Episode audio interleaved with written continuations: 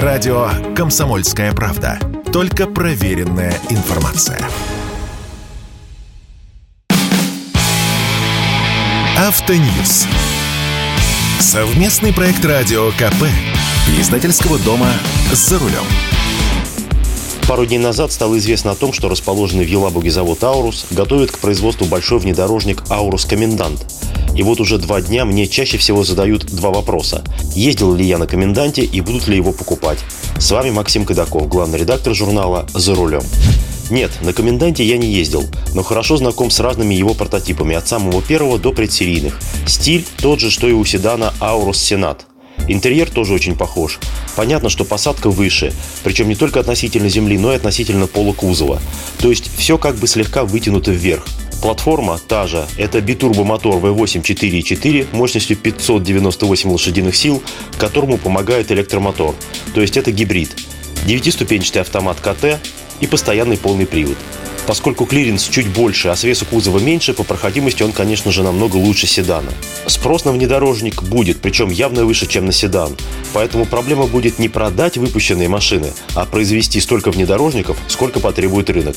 Короче говоря, первоначальный спрос на ближайшие год-два обеспечен, а возобновляемый спрос, то есть дальнейший, будет зависеть от множества факторов, начиная с ценовой политики и заканчивая разнообразием модификаций. Кстати, завод «Аурус» в Елабуге работает. Он не вышел на проектную мощность но и не останавливался. Постепенно там готовят оборудование для запуска коменданта. Его премьера должна состояться в конце лета, а серийное производство должны начать ближе к концу года. Хотят выпускать до 4000 машин в год. А в базе Роспатента появился интерьер обновленной Весты NG. Как и предполагалось, АвтоВАЗ пойдет по пути частичного упрощения машины. Запатентовано три варианта исполнения интерьера. Самый простой – даже без аудиосистемы, то есть с дыркой, в которую магнитолу нужно вставить самому, и с обычными стрелочными приборами. Вариант подороже тоже со стрелочными приборами, но уже с 7-дюймовой аудиосистемой, той же, что ставили на Весту и прежде, с Яндексом. У этой средней комплектации есть еще большой бокс между передними сиденьями.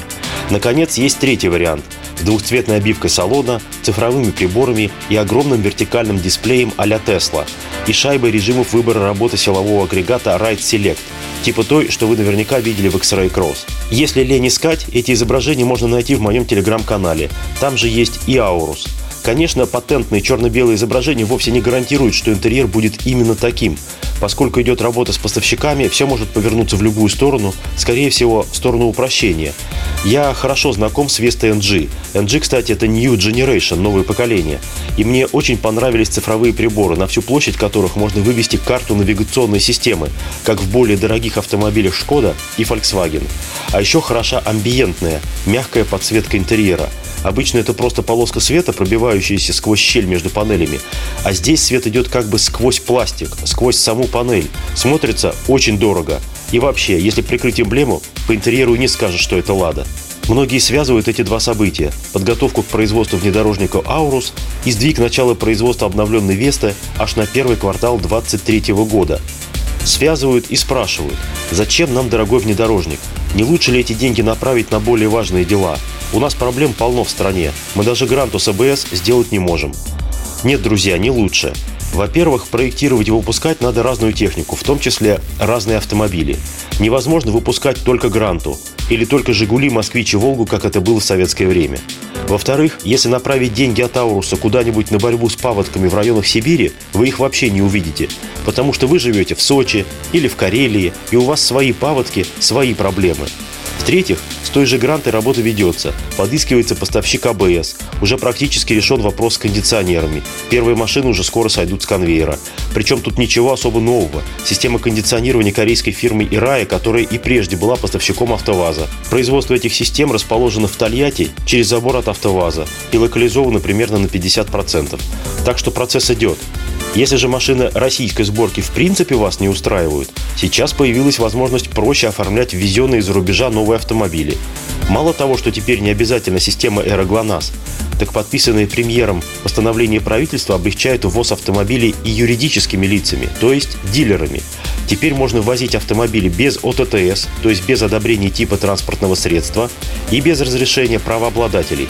Правда, пока речь идет не о партиях машин, а о единичном ввозе, То есть на каждую машину нужна отдельная бумага. Каждую машину нужно пропускать через экспертную организацию, а это в ГУП НАМИ. Пока не совсем понятно, насколько беспроблемно все это будет работать и насколько облегчит ввоз новых автомобилей из-за рубежа. Как узнаю, расскажу.